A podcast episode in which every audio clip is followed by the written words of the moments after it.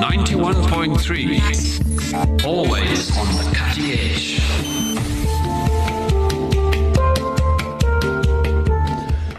Voice of the Cape Drive Time, welcome to the show. 0829 913 913 is the WhatsApp line. Feel free to query, comment, and or criticize. Um, yeah. Swiss voters have narrowly approved a proposal to ban uh, face coverings in a decision that critics have branded as Islamophobic and sexist. The vote comes after years of debate in Switzerland following similar bans in other European countries, despite Muslim women wearing full face veils being an exceptionally rare occurrence in Swiss streets. But Muslim groups have condemned the vote and said they would challenge it. And in fact, in front of me on screen is a rather interesting poster. It's got a woman in niqab with very angry eyes and raised eyebrows. Okay and it says extremism stoppen. And it says uh, verhelen, verhelingsverbot, ja. Okay, my German not very good. But we now chat to Taiba Mohammed, member of Les Foulards Violets, the Purple Headscarves, a feminist Muslim women's organization in Switzerland. Taiba Mohammed, assalamu alaikum, welcome. Wa alaikum salam. Thank you for inviting me. So, as you said, and you almost got the name right, so it was perfect. So, yeah, as you said, we are a feminist organization based in Geneva, Switzerland, where we fight for the right of Muslim women to wear the headscarf without being, one, discriminated and without facing Islamophobic violence and hatred. So at first we were quite um, had some doubts on whether we were legitimate to enter the, the, the public debate because uh, none none of us was wearing the burqa, and our main concern was to give the voice to the ones that were directly concerned. So the women wearing the burqa in Switzerland. So we did some research and we found some women that were ready to share their experience and explain also why they wanted to wear the burqa and um, we entered this campaign uh, because of that, and also because we we wanted to bring facts and our expertise on these women also, and to give them the voice. And also, we believe that the um, the state should not say to women what to wear, uh, whether it's a miniskirt or a burqa. So uh, after that, we built a strong coalition of feminist organization, mainstream organization, and anti-racist organization, and campaigned uh, really, really hard this last couple of months. And we've been quite successful in tightening the gap. So a few months ago, um, the proposal by the far right was to be approved by a majority of, in the country, and we managed to tighten the gap while uh, until now. So now, as you know, maybe the results, the final results were 51.2% um, of the population voted yes to the proposal. So as you can see, there is only 2% of the gap left. So they, we, we lost, but we really, really think that there is an, a clear sign that uh, we are going to build a strong coalition among the prog- progressive parties the, and organization, feminist organization, to fight xenophobia extremism, um, sexism, and Islamophobia in Switzerland. Yeah, I mean, it looks like the whole um, burqa niqab thing is being mm-hmm. used as an excuse, as a cover, uh, no pun mm. intended, against um, uh, people who just happen to be Muslim. Um, yeah. It is significant, as you said, the vote 51.2% to 48.8%, mm-hmm. so very, very mm-hmm. close call. Um, yeah.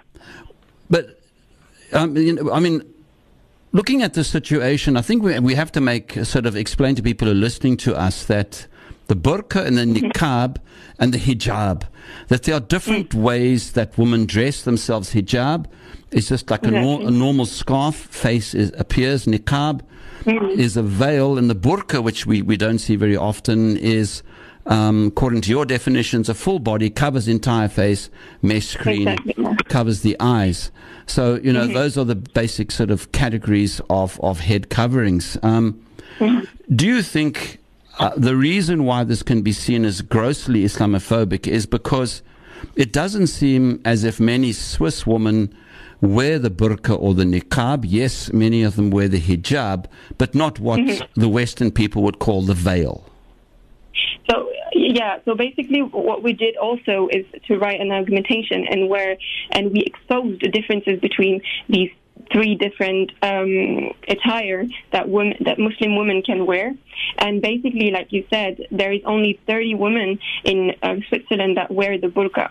And it was proven by, um, you know, research. And it's about 0.000 35% uh, of the Swiss population, which is really, really smart, small. And what we think is that behind there there is an aim behind this burqa ban and what was aimed behind the minaret ban that passed 10 years ago is to exclude and stigmatize the Muslim community in Switzerland and to further marginalize these women, uh, you know, further the marginalization of these women wearing the burqa and also the Muslim Muslim community as well. Uh, and what we fear is that this uh, tendency of stigmatizing women, clothes, and Muslim women attire are going to fuel a movement toward the headscarf. That's what we, we want to fight uh, against. And, and, and for us, um, you know, two years ago when we began in 2019 until, until today, we know that it's it's a long-term fight. And, you know, um, like we said on television also in Switzerland, and we asked the, the people that represent the far right, is that we know that the next step for you guys is is the hijab, and, and we really want to the this population to understand that whether it's the burqa, the hijab, or whatever, women should have the the right to choose for their their own like their own decision, make their own decision on their bodies, and that's why also the feminist strike of Geneva was um, really um, with us and, and, and, and said that this this uh, proposal was completely sexist. I mean, uh, you know, I mean, if one looks at any Muslim community anywhere in the world where there are minorities, and I can include South Africa in this category as well, United mm. Kingdom, uh, France, etc., etc., um, where you will find Muslim women um, wearing a, a, variety of of headgear, a variety uh, of ways of dressing. Um, in South Africa, for example, we have women from Somalia. They dress differently to um, people who've been born in Cape Town, who dress differently, people from another group. So it's a difficult thing, isn't it, in that um, even within minority groupings where you get people from different parts of the world, that they have different traditions. And surely, uh, if a country is truly democratic, all these different traditions need to be respected, whether a woman doesn't wear a scarf, whether she chooses to wear one or not. No, no, that's that's completely the the our our goal is that we we aim to represent diversity and also we want this diversity to be respected. We we fully understand that there is maybe some people that don't get our choices, but our job, their job is not to, to understand our choices, but to respect it. And we want to ensure the right as a citizen, as a Swiss citizen, to all the women, uh, the Muslim women, to to be able to wear whatever they want and to also be able to practice their religion, which because it's their basic rights. And that's why also we said during this campaign and um, so, so as you said, there is a huge diversity here in Geneva, in Switzerland, and it, it should be understood and it should be respected, and, and that's really our aim um, as uh, the Foulards Violets to also represent this diversity. Now, one thing that, that uh, comes across as quite hypocritical, if not ironic, is that uh, in France, for example, where there are a lot of Catholic nuns, um, mm-hmm. Massive moves against the headscarf, but nuns seem to be exempt from this ruling. Do you see the same kind of hypocrisy in Switzerland where other population groups are left alone, but Muslims are picked on? Um, so as I said, 10 years ago, they, they decided to ban also the minaret. Right. So what we, we see is that there is a tendency to stigmatize women clothes and especially Muslim women attire. And, and we know that there is none, not really a huge difference between the nuns and the Muslim, you know, what they, they wear as a veil and what we wear as, as a headscarf or, or different kinds of veil. And, and there is some states in Switzerland that are not secular and where it's, you know, not prohibited. But here in Geneva, it's a special case, but we really um, highlighted that this fact. And, and again, our our goal is that every diversity should be respected, even the, you know, and there is no difference to make between women that decide to wear it for these kinds of reasons, for a different reason. We decided to wear it because of religious reasons, and we want this to be respected. That's, that's all. Now, the interesting thing about the vote, it's been called a Jein vote, a mixture between a ya and a nine. Ya meaning mm-hmm. yes and nine meaning no. Where does that come yeah. from? It, it, does seem that even the vote did go um, down by 2%, that in, even in, in, spite of that, there seems to be a lot of um, uh, ambivalent feelings, uh, feelings where people, yes or no, is in fact their, their response, which is one of confusion. Um, so basically is that in the beginning of this um, this campaign, we, we saw that there was a lot of people that had intention to vote yes to the ban and that had no information about what they were actually voting about. And that was our um, aim to you know, inform people, inform them about the different kinds of uh, what is a burqa, what is a niqab, what is a hijab, what differences there is between these three, and uh, what was the aim of the of this ban and why the Muslim women were stigmatized by it and not other groups. So that's what you know. There was a huge work on information to make, and we that's really why we decided to step up and to and to do this argumentation and to actually give the voice to women that were directly concerned by the ban. What was the response when people were presented with the facts? Did a lot of people uh, change their mind, or were they mm-hmm. just as stubborn as they were before they were approached or explained to? So I certainly think that there is people that stubborn to their, you know, and stick to their ideas, but there is also a lot of people that change their minds, and that's why we said that for us we lost, but not completely because when we began, there was a stat uh, that gave us a 68% um, uh, of yes to the proposal. And when we finished, that, the final result, like, like I said, was 51, uh, 51.2%. So at almost 15, percent of, um, you know, um, we, we actually um, tighten the, the, the, score really. And we see that a lot of people change their minds. And even when we finished the campaign, the, the day of the results, we, we had some calls and people told us that normally, for example, their parents voted uh, for the right. And this time they decided to vote for against it. And they were, they were really upset by the results. So these kinds of, uh, you know, um, calls made us really proud. And, and we know that a lot of people change their minds and a lot of people are more informed now. And we see the differences between this votation and 10 years ago when it came to the minarets. So, what does it mean now?